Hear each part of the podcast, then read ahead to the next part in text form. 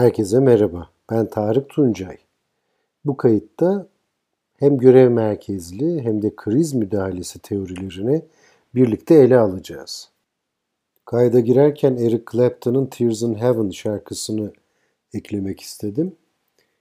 90'ların hemen başında yazılmış bir şarkıydı.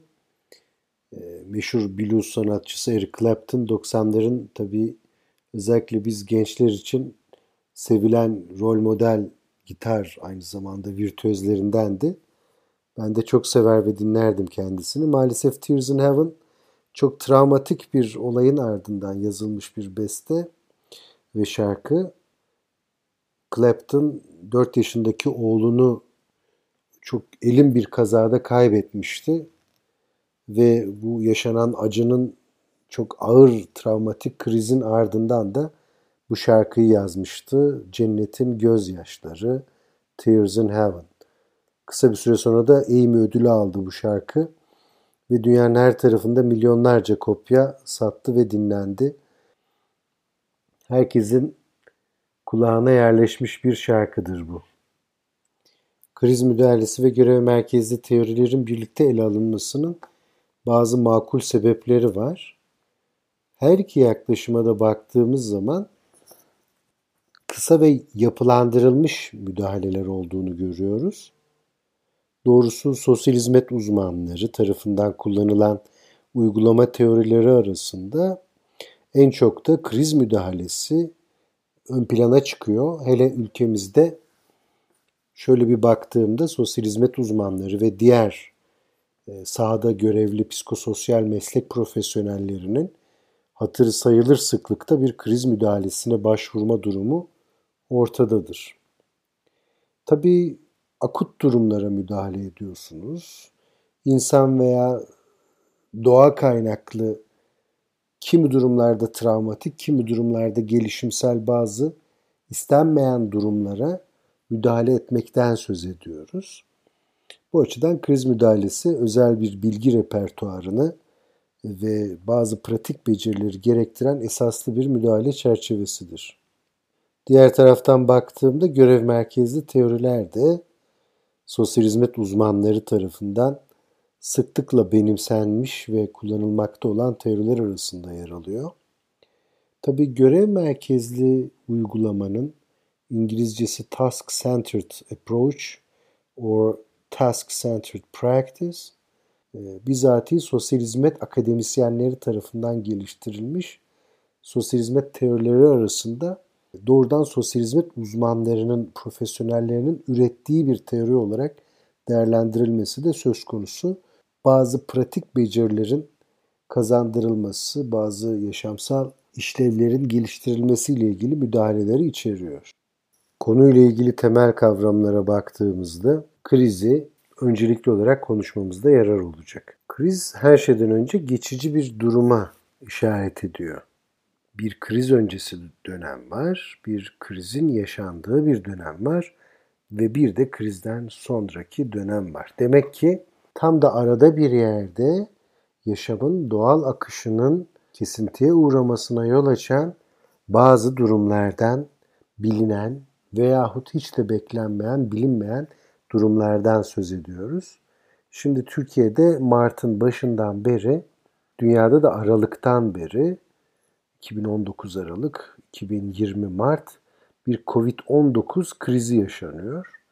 Bu akut bir kriz, birçok yönüyle durumsal bir kriz ve önceden kestirilememiş bir duruma karşı biz de kriz tepkileri veriyoruz ve buna uygun kriz yönetimi uygulamaları da yapmaya çalışıyoruz ve her düzeyde ve boyutta yapılıyor bu müdahaleler. Kriz ilk bakışta negatif bir duruma atıfta bulunuyor gibi gözüküyor. Sonuçta istenmeyen şeylerden söz ediyor gibiyiz çoğunlukla. Fakat insan yaşamında kriz aslında bir patoloji, sosyal veya psikolojik bir patoloji gibi okunacak bir durum kesinlikle değil. Hatta krizin kavramsal arka planına baktığımız zaman bir fırsat, bir şans olarak da okumak gayet mümkün oluyor. Zira özellikle Çince'de krizin bu yönde bir manası olduğu biliniyor. Çince'de Weiji olarak ifade ediliyor kriz. Yani iki kelimeyle, tireli iki kelimeyle ifade edilen bir kavram bu. Ve'yi tehlike demek, bildiğim kadarıyla çi de fırsat anlamına geliyor. Kelimeyi ayrı düşünürseniz hem tehlike var bir tarafta hem de fırsat var. Ama krizin tam da özelliği itibariyle doğru bir kavram belki bu. Hem tehlike hem fırsat. Çünkü eğer bir kriz yaşamışsanız bu kriz döneminde ki bu çok kritik bir bilgidir. Kriz süresince uygun destek alınabilmişse krizden sonraki yaşam niteliğiniz kriz öncesiki yaşam niteliğine göre çok daha yüksek oluyor. Hani başımıza kötü şeyler geldiğinde bunlarla baş ederiz ve bunlarla baş ettikten sonra hayatımızda hep yeni sayfalar açarız ya.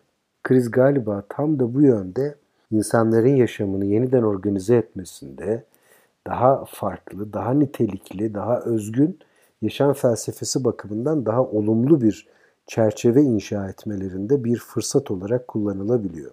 İşte bu yüzden bir sosyal hizmet uzmanları tam da kriz dönemlerinde bir dış yardım unsuru olarak özellikle psikososyal ve ve temel ihtiyaçlar bağlamında destek sunan bir meslek grubuyuz ve galiba kriz durumlarında sosyal hizmet uzmanları o yüzden dünyanın her yerinde anılıyor. Şimdi özellikle bakıyorum Covid-19 ile ilgili birçok yerde hekim ve hemşirelerin elbette yanı sıra sosyal hizmet uzmanları da kahraman olarak e, şehirlerin kocaman billboardlarında thank you social workers vesaire şeklinde ifade ediliyor. Bunu da ülkemde görmeyi çok isterim. Şu halde kriz dış yardım gereksinimi doğuran ve yaşamın doğal akışını bir müddet bozan olaylara verdiğimiz genel bir at. Bakın olaylar diyorum, patoloji demiyorum, bozukluk demiyorum. Yani bir kişinin kriz içerisinde olması bir davranışsal bozukluk içerisinde olduğunu bize düşündürmemelidir. Kriz müdahalesi de bir davranışsal bozukluğu tedavi etmek için kullanılan bir yaklaşım zaten kesinlikle değildir. Krizin özellikle psikiyatrideki tarihçesini incelediğimiz zaman net bir şekilde görüyoruz ki psikiyatrinin özellikle önleyici psikiyatri grubu içerisinde Kaplan tarafından geliştirilmiş bir metodoloji olarak karşımıza çıkıyor.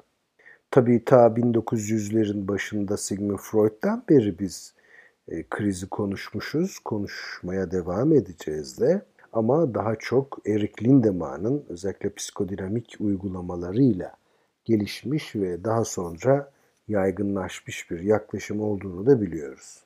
Konumuzla ilgili diğer kavramlar kısa müdahale kavramı.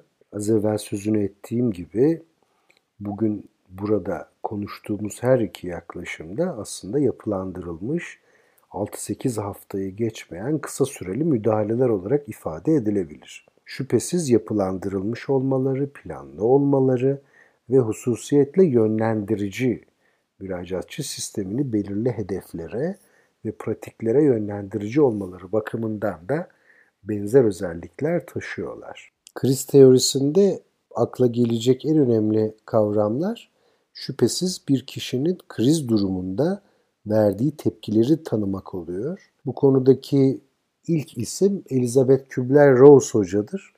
Onun meşhur bir eseri var Türkçe'ye de tercüme edilmiş olan Ölüm ve Ölmek üzerine özellikle böyle bir travmatik yaşamsal krize maruz kalan kişilerde ve doğrusu Rose Hoca çoğunlukla kanser hastalarıyla çalışıyordu 1960'lı yıllardan itibaren. Kişilerin benzer tepkiler verdiği gözlenmiş. İstenmeyen bir duruma maruz kaldığınızda verdiğiniz öncelikli tepki şok oluyor. Sonra bunu inkar izliyor, reddediyorsunuz olayın gerçekliğini, olamaz diyorsunuz böyle bir şey.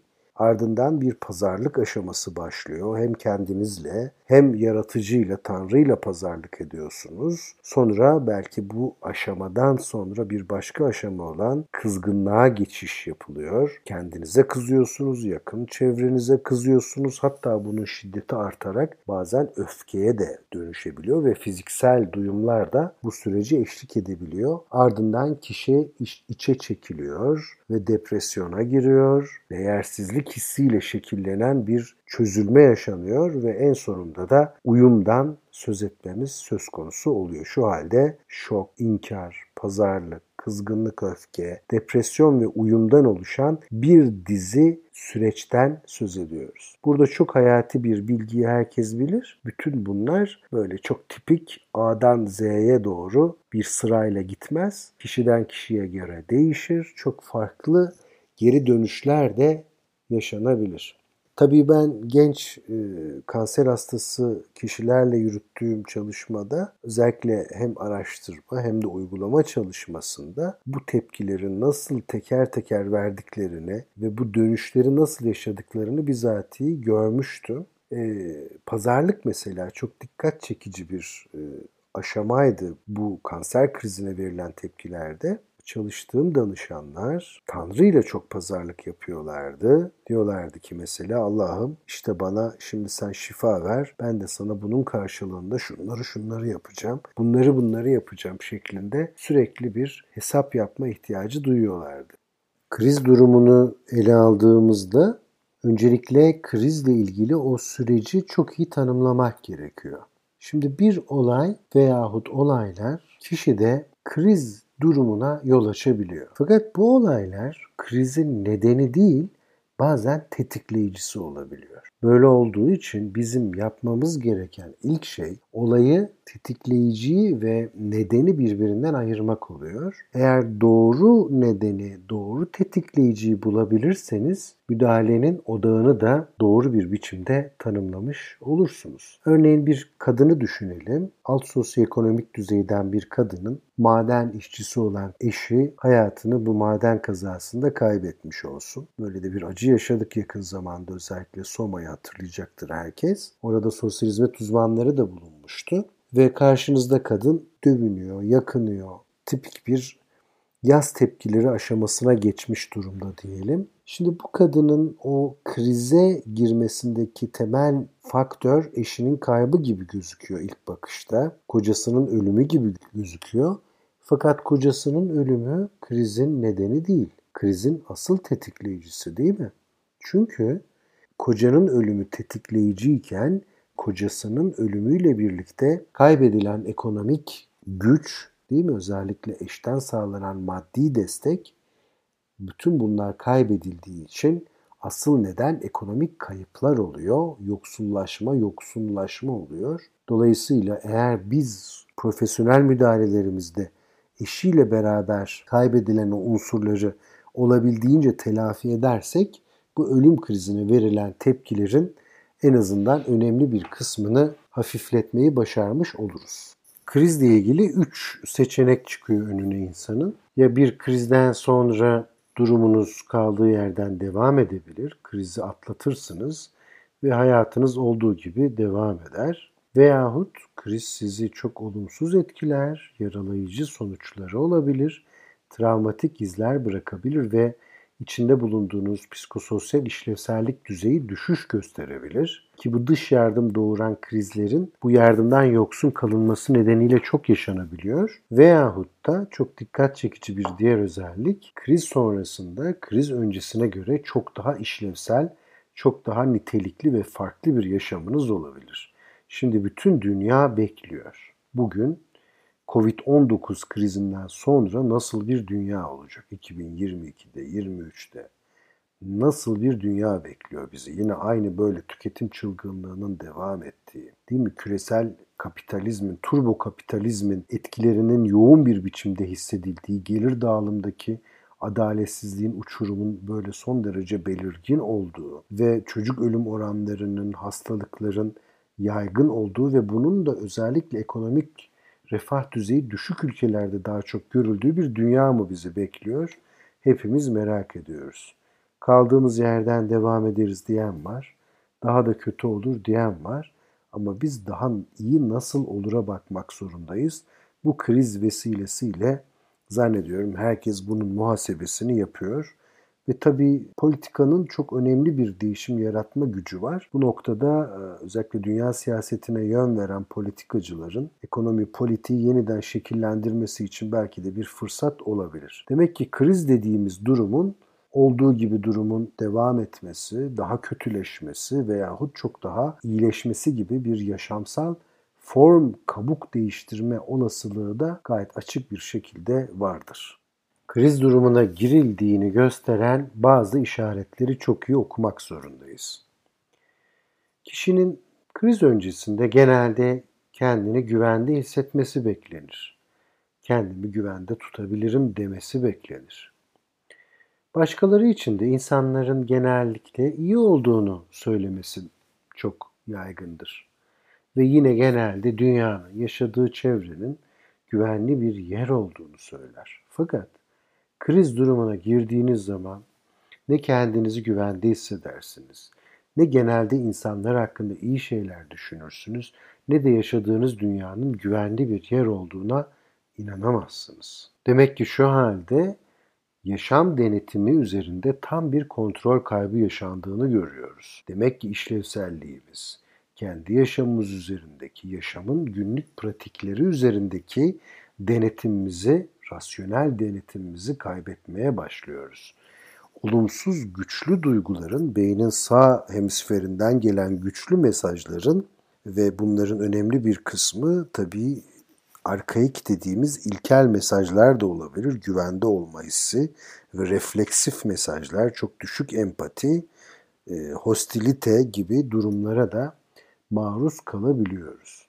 Burada yapılması gereken şey kişinin eski işlevselliğini kazanmasına yardımcı olma, bireysel yaşamı üzerindeki kontrolünü yeniden sağlamasını teşvik etme ve günlük yaşam pratiklerini yeniden organize ederek planlamasına yardımcı olarak hayatın doğal akışını sürdürmesini teşvik etme. Toparlayacak olursak, kriz ve kriz müdahalesinde ana noktalar bir defa herkes kriz yaşar. Bireysel düzeyde olabilir, toplumsal, politik, ekonomik düzeylerde. Kriz olaylarının bazıları tahmin edilebilir, ergenlik, evlilik, taşınma gibi, göç gibi, bazıları da tahmin edilemez, ölümler, kazalar, boşanma, terk, afet ve istismar olayları gibi. Fakat bilmemiz gereken en önemli şey, bütün krizlerin en önemli göstergesinin dış yardım gereksinimi doğurmasıdır. Kişinin kendi içsel kaynaklarıyla çözemeyecek durumda olduğu olaylar kriz olayları olarak bizim için değerlendirilir. Demek ki evet artık birilerine gidip sormam lazım. Ben bu işin üstesinden gelemiyorum dediğimiz yerde krizin oluştuğunu okuyabiliriz. Bir defa hem bilişsel hem de duysal, özellikle de duysal manada, boyutta bir denge kaybı yaşanıyor. Stresin ve anksiyetenin çok görece yüksek düzeyde yaşandığı bir durumdan da bahsetmiş oluyoruz. Az evvel zikrettiğimiz gibi tetikleyici ve neden farklıdır krizlerde ve genelde bütün krizler siz müdahale etseniz de etmeseniz de kendi kendine 6-8 hafta içinde çözülüyor. Fakat işte bu 6-8 haftalık kriz dönemi var ya, işte o zaman, o kriz zamanında yapılanlar krizden sonraki müdahalelere göre her zaman çok daha değerli ve yararlı sonuçlar veriyor.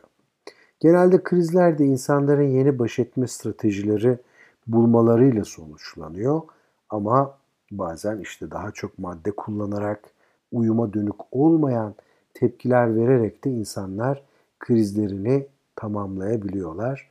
Böyle olmamasını, daha gelişmiş bir işlevsellik kazanımıyla krizin atlatılmasını bekliyoruz biz. İşte bu yüzden uzmanlar varlar. Kriz müdahalesinin aşamalarını da toparlayacak olursak bir defa riski değerlendirip müracaatçının güvenliğini sağlama ilk kritik aşamadır. Sosyal hizmet uzmanlarının kriz müdahalesi yaptığı alanlardan bir tanesi intihar ve intihar girişimleri. Ben çok biliyorum birçok öğrencimden, meslektaşımdan.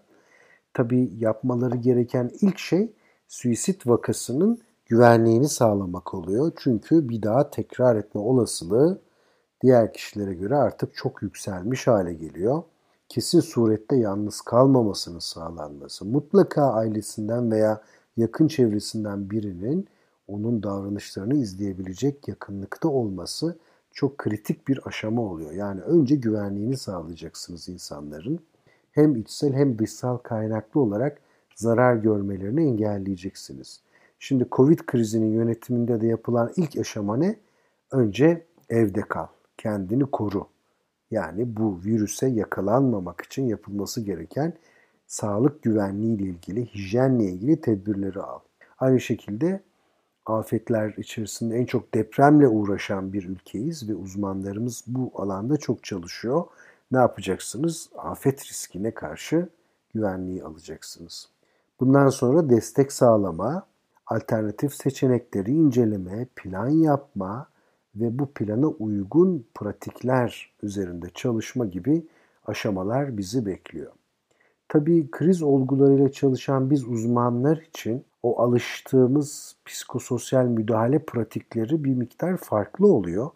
Bir defa mesela bir davranışı değiştirmek, olumlu bir sosyal değişimi teşvik etmek için BDT kullanıyorsunuz diyelim. Burada yapılandırılmış 12-16 seanslık bir grup oturumu oluşabilir. Ve haftada bir danışan sistemini çağırarak e, uygun grup seanslarını yürütebilirsiniz. Gayet sistematiktir ama krizde hadi şimdi bugün seninle çalıştık bu konularda bir karara vardık haftaya yeniden görüşmek üzere deyip o kişiyi gönderemezsiniz. Yani bir defa rapport yani dostça yakın bir ilişki kurmanız lazım müracaatçı sistemiyle. İkincisi açık iletişim kurmanız ve üçüncüsü biraz evvel söylediğim gibi çok görece daha sık görüşmeniz gerekebilir. Bir kriz müdahalesi müracaatçıyla haftada 3 kere 4 kere yan yana gelmeyi, telefonla çok sıkı bir takip yönetmeyi ve bunun da böyle 7-24 gerektiği şartlarda yapılmasını da önemli zorunlu kılıyor. Tabii yine kriz müdahalesi yaptığınız zaman duyguların rasyonel denetimi de büyük oranda örselenmiş olacağı için kişinin yaşadığı duyguları da doğru biçimde tanımlamanız çok önemlidir. Ne yaşıyor? Korku mu? Kızgınlık mı? Öfke mi? Çaresizlik mi? Hangisi yoğun ve onun süreçlerine engel oluyor. Yani karar verme süreçlerinin önünü kesiyor. Duyguyu tanımladıktan sonra insanlara duygusal destek sağlayabilir ve onların duygu denetimini teşvik edebilirsiniz. Yani bu noktadan sonra zaten artık görev odaklı işlemler başlıyor ve bu dersin sahası içerisinde görev odaklı uygulamanın da yer alması daha anlamlı hale geliyor. Demek ki kriz sonrası uyum için üç temel hedef bizi bekliyor. Birincisi bilişsel algıyı düzelteceksiniz. Yani dünyanın yaşadığı şeylerden dolayı çevresinin güvensiz, tekinsiz bir yer olduğu fikrini dönüştürmeniz lazım. Bilişsel algıyı düzeltmeniz lazım. Sonra her şeyin çok tehlikeli, ürkütücü, korkutucu, çaresiz bırakan olduğuna ilişkin o güçlü duyguları da olumlu duygularla dönüştürmeniz lazım. Yer değiştirmekten söz ediyorum. Ve üçüncü olarak da daha etkili yeni baş etme stratejileri, pratikleri geliştirmesi için danışanların uygun araçlar sunmanız bekleniyor. Özü budur krize müdahalenin. Kriz müdahalesinden görev merkezli müdahale yaklaşımına geçmekte yarar var. Bir defa görev merkezli çalışma daha geniş bir sorun yelpazesinde bizim çalışmamıza olanak sağlıyor.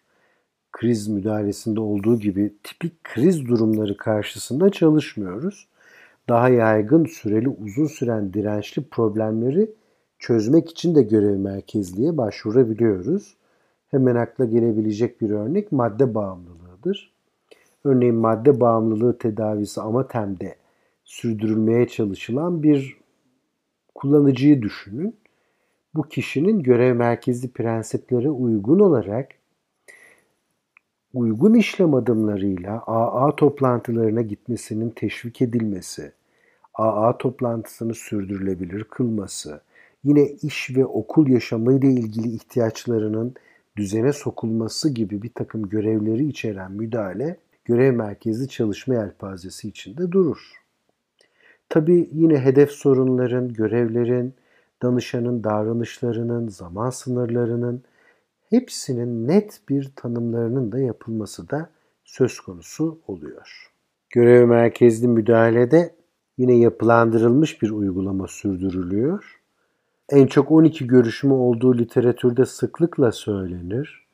Bunun da doğal olarak 3-4 ayı geçmeyen bir müdahale olduğunun altı çizilir. Tabi sınırlı sayıda oturum içeren kısa süreli bir müdahale olduğu için pratik sonuçların hızlı bir biçimde elde edilmesi beklenen sonuçların öngörüldüğü uygulama çıktılarının tanımlandığı bir müdahale olarak kullanıyoruz görev merkezli çalışmayı. Son olarak bu yaklaşımların eleştirilecek tarafları olduğunun da altını çizmemiz lazım.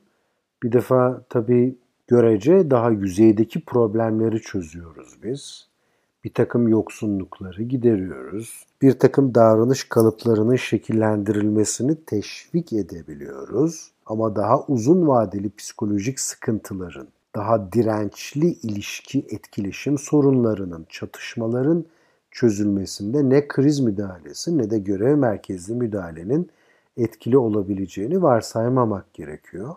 Fakat şöyle düşünmemiz lazım. Bugün Türkiye'de sahada çalışan sosyal hizmet uzmanlarının büyük çoğunluğu lisans diplomasına sahip. Yüksek lisans diploması olanların sayısı artıyor ama çoğunluk yine lisansta ve genelci uygulama yapıyorlar. Yani pratisyen sosyal çalışmacı olarak daha çok temel düzeyde müdahaleler yapıyorlar. İhtiyaçların karşılanması, genel yaşam kalitesi göstergelerinin yükseltilmesi yönünde çalışıyor meslektaşlar. Böyle olduğu için burada sözünü ettiğimiz hem kriz müdahalesini hem de görev merkezli çalışmayı birçok probleme ihtiyacı ele alırken çok kolaylıkla kullanıp formüle edebilirler. Dolayısıyla daha ileri düzey yaklaşımlara göre, örneğin psikodinamik uygulamaya göre, örneğin bilişsel davranışçı yaklaşıma göre e, daha sınırlı olmakla birlikte daha sık ve pratik kullanılabilen yaklaşımlar olduğunu söyleyebiliriz. Şimdi bu kaydı da yine diğer kayıtlarda yaptığım gibi ve bu kaydın başında da gösterdiğim gibi Eric Clapton'ın Tears in Heaven şarkısıyla tamamlamak istiyorum. Herkese iyi günler dilerim.